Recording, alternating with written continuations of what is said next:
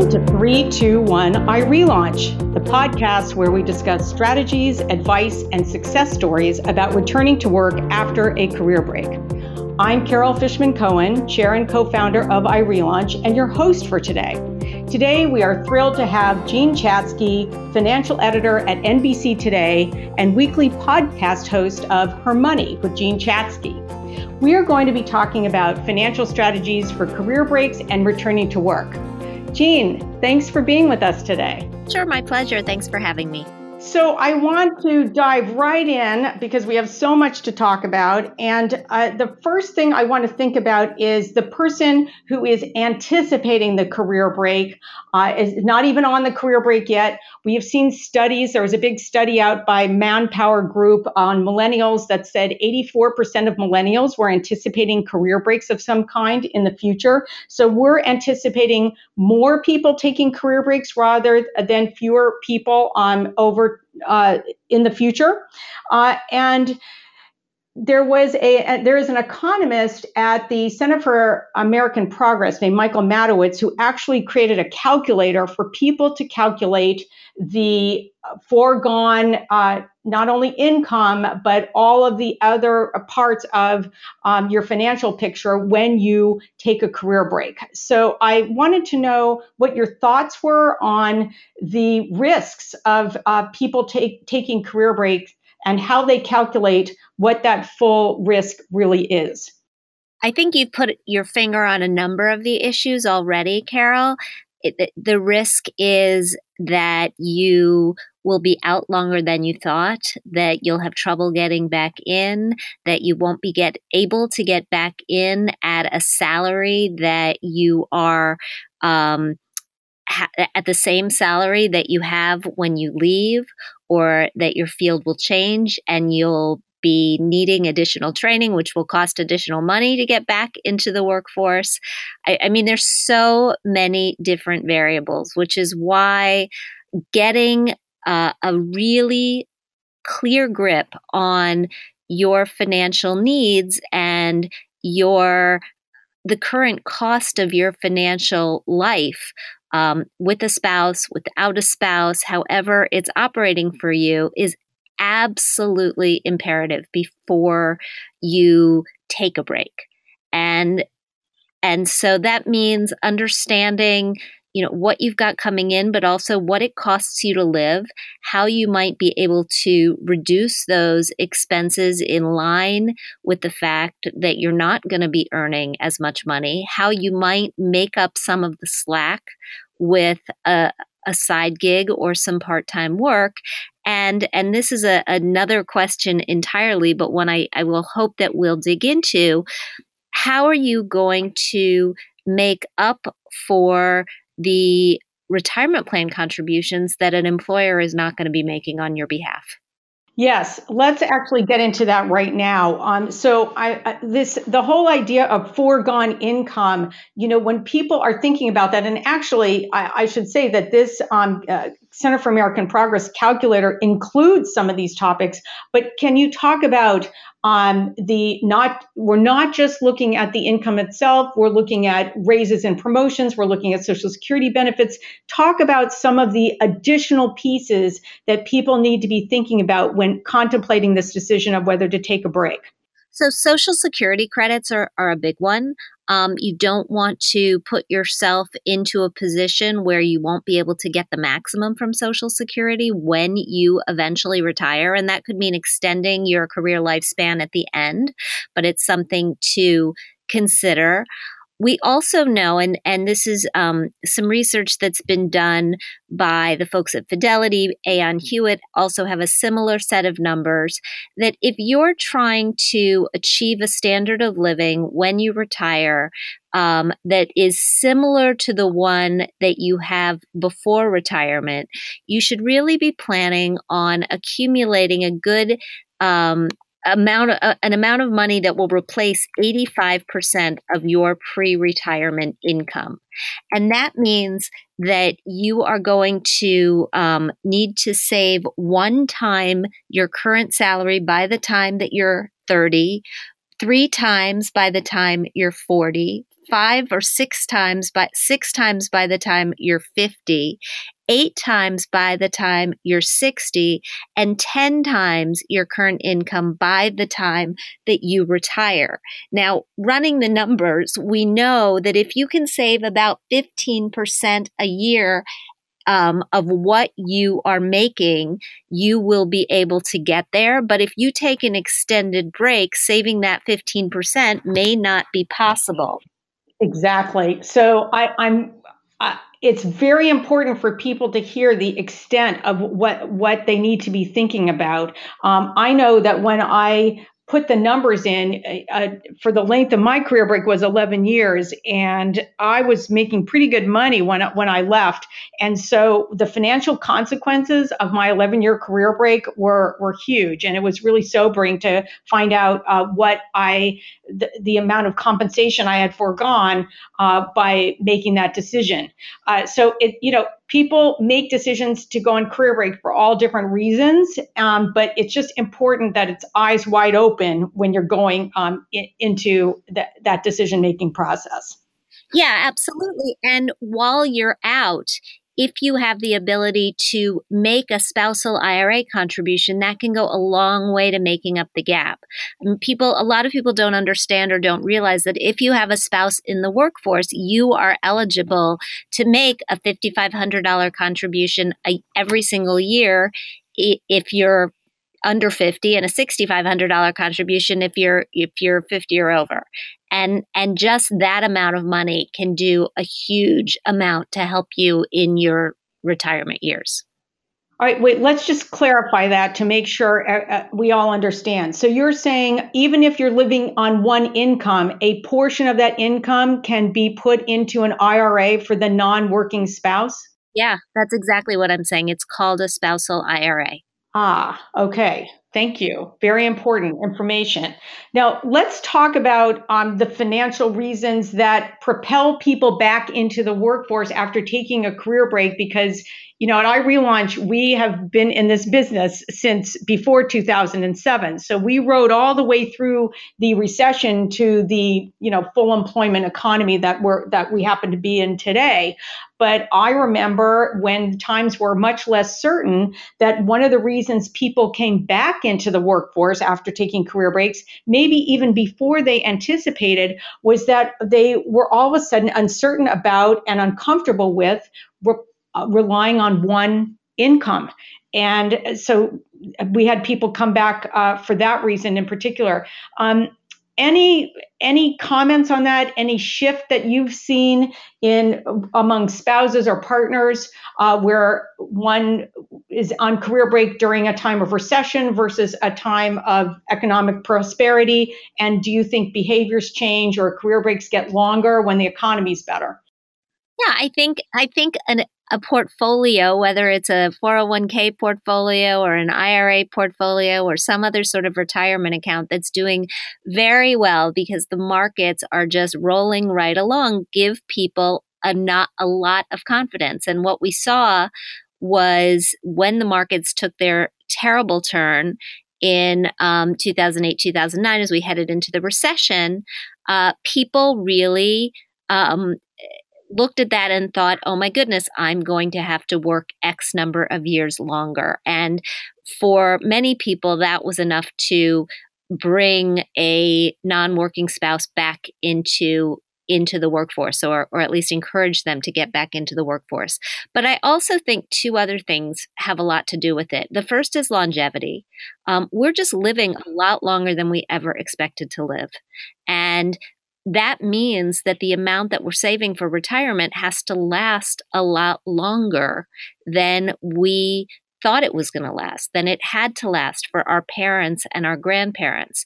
The cost of health care has been a huge wild card in this equation. The the most recent estimate, and again, you know, this is Fidelity Research. They they do this survey every single year, but their most recent number is that a 65 year old couple is going to need $280,000 just to cover non reimbursed healthcare expenses in retirement. Um, that's a huge additional chunk of change. And, and I know I said there are two factors, and I'm going to give you three, but third is that um, these risks are so much greater for women because we outlive our spouses. And so it is it, it is largely going to be on us the fact that we may be alone later in life and and we're going to need to be the ones with um, with an earnings history that we can fall back on Mm-hmm. And you know, interestingly, I I want to know if you can comment on the psychological piece of when you have a partners or spouses, significant others, um, and one is out of the workforce and then is thinking about returning, how once that other the, the non-working spouse starts to earn an income again, how that changes the dynamic between the two partners in terms of major financial decisions. Does the person who's earning money again feel like they have more of a say in the financial decisions because now they're contributing to the income piece again? Um, you know, it's really, really interesting. I I just finished doing the research on a new book. Um, it will be out next March, and and spoke to a lot of women in this situation. And the answer is, in some cases, there are marriages where the playing field is very equal, no matter who's earning the money, and there are those where the playing field is not equal no matter who is earning the money. There are scenarios where even higher earning women feel, women who out earn their spouses feel as if they don't have as much power. In, in some cases, because that's just the way they've always done things, and they started earning more in the latter years of their relationship. So I don't necessarily think that there is a rule, but I, I do think that having having earnings of your own, having money of your own, does tend to make women feel as if we should have a say. Whether we choose to exercise that or not is, is sort of a case by case scenario. Right. And let me ask you about one more piece, and that is when you know we're talking to people mostly women there are some men too but mostly women who are making this decision to go back to work again sometimes we'll hear them say yeah, I don't know. It feels like a break even proposition to me because what they're looking at is the incremental amount that they are making and they're weighing against that incremental amount of income all the costs of working, whether it's childcare or parking or, or whatever, and then they're feeling like, wow, it's it's it's we're not, I'm not making any money. In fact, maybe I'm even losing a little bit of money.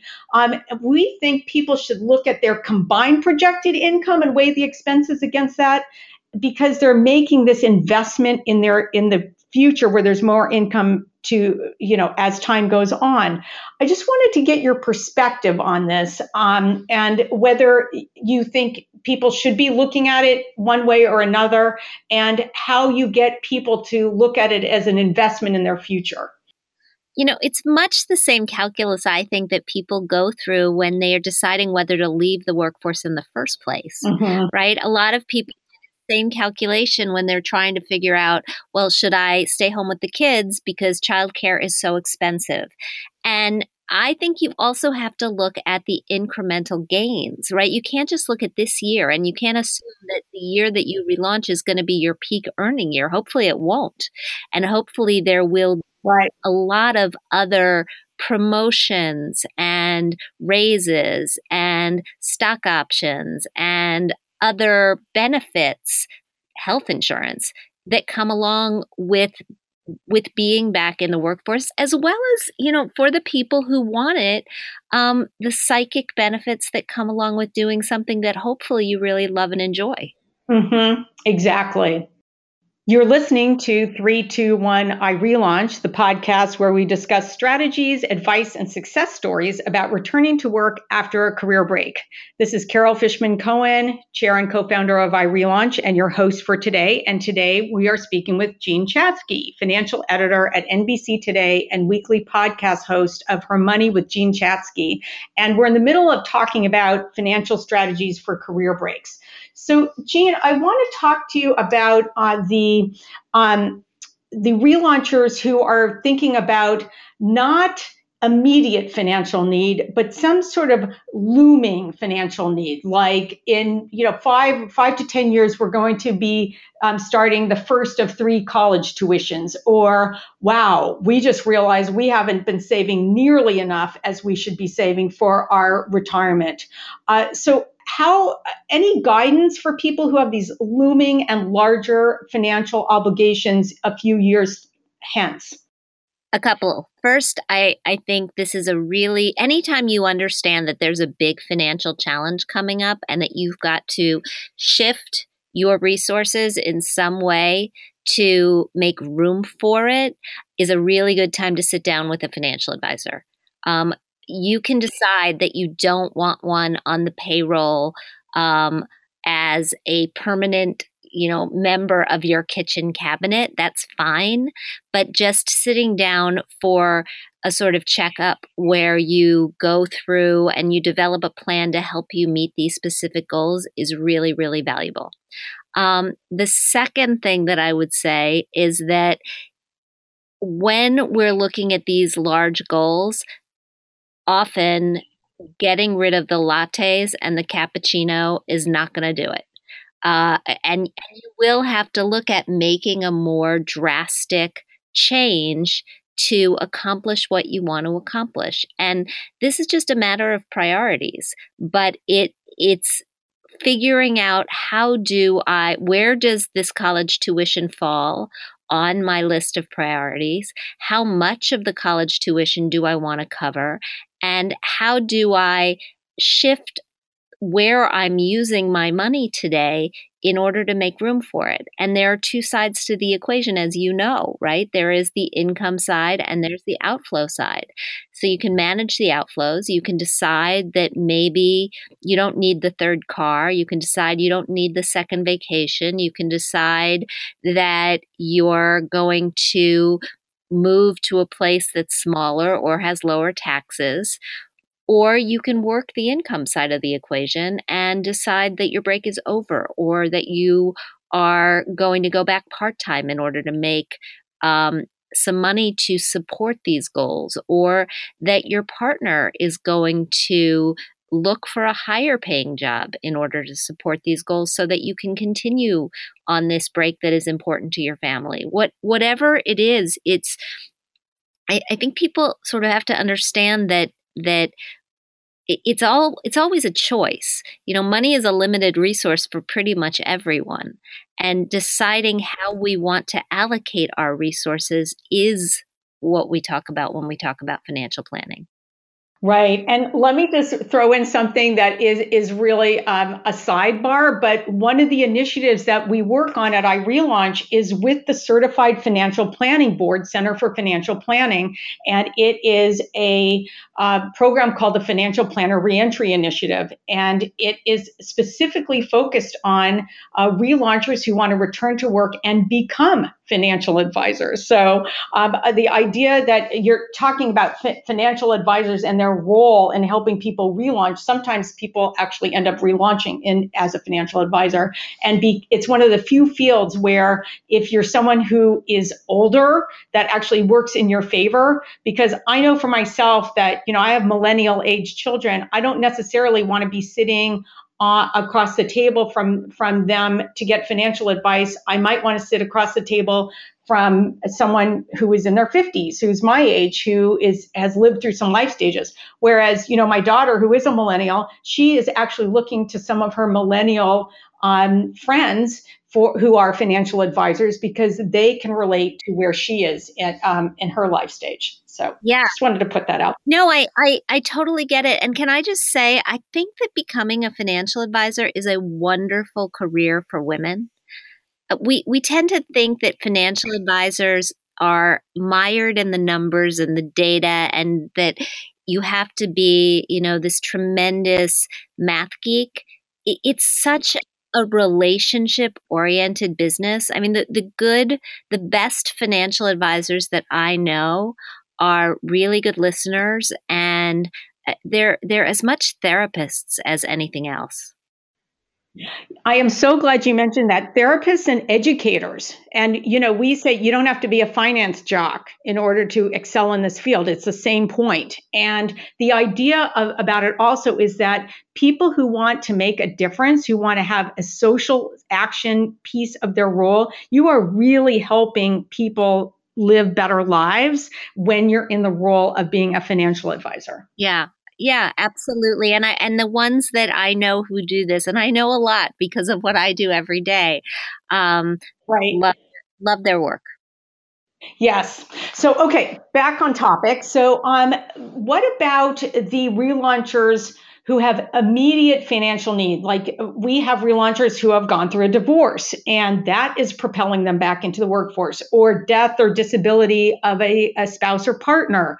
Uh, and so that is a situation where um, it's kind of tricky because we tell people that the relaunch process can take time because you're trying to figure out what you want to do all over again and there are all these steps. But sometimes you might have to take the uh, temporary or immediate, you know, not so perfect job in order to get an income stream right away. So, do you have any advice for people who feel the pressure of having to generate immediate income, but are not, but also want to make sure that they have a relaunch and a longer term career that's meaningful to them? Can they do two different things or do it in stages or what do you think? I, I think a stage based approach is is perfectly viable. And yeah, there are times when you just need to make some money. You need to get money coming in the door. I would say try to, I, I mean, I, I've I'm a pretty good compartmentalizer, but I, I, would say try to compartmentalize and try to carve out an hour, maybe two in your day that you can use to focus on the larger goal, whether that might be taking a class or trying to launch a side gig or um, meeting with people who might be able to take you in the right direction. I also think, and and you can tell me because you're definitely the expert on this, but I think it's easier to find a job when you have a job. And so whether or not you're working exactly in the field you want to work, there might be a different sort of position at that company that checks off the boxes for the career you envision yourself having. Yes, exactly. And uh, you know, I uh, one one piece of this is temp work or contract work, and I wanted to know: Do you have an opinion on people taking temp, working for temp agencies or taking on temporary work? I think it's great. I'm a I say this as a woman whose brother is uh, it started in a temporary position. I don't know.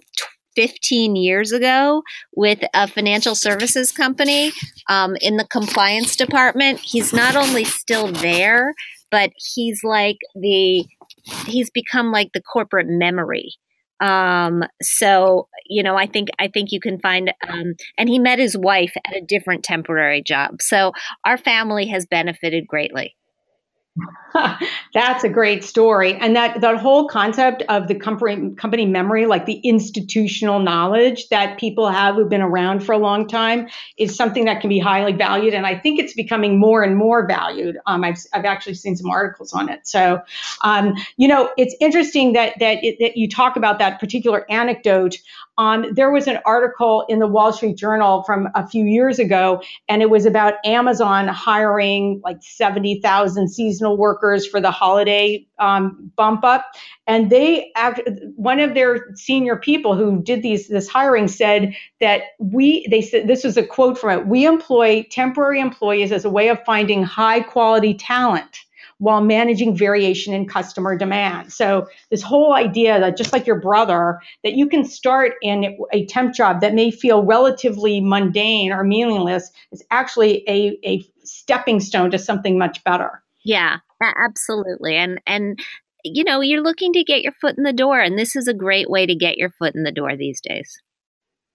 Right. So, all right. So, as we're wrapping up, um, Jean, can you? So, let's say you know someone's on a career break for seven plus years, and they're um, they they then return to a job, and all of a sudden they have income for the first time. So, would you recommend financial planning to a newly relaunched person kind of in the same way that you recommend it to to an entry level someone who's right out of college let's say who gets their first job or do you think the relauncher needs to think about this managing this income stream differently because they're in a later life stage I think the relauncher may need to think about saving more aggressively in order to make up for lost time. Mm-hmm. And um, and that may call for some financial planning. But what I would immediately say is get into the retirement plan if there is one, contribute every dollar you can, grab every last matching dollar you can, stuff as much into the health savings account as you can, and um, and then run some retirement calculators to figure out if continuing to save at that rate will put you on target to retire when you want. If not, um, then absolutely some planning to figure out how to free up additional assets, which then can be saved, whether you're talking about downsizing sooner rather than later or doing something else, I think is a smart move. Got it. All right. So, our final question, and this is a question we ask all of our podcast guests, is what is your most important advice for relaunchers? I guess in this case, in the financial realm, even if it's something that you already talked about in our conversation today? I think I would say go into this and come out of it with your eyes open financially.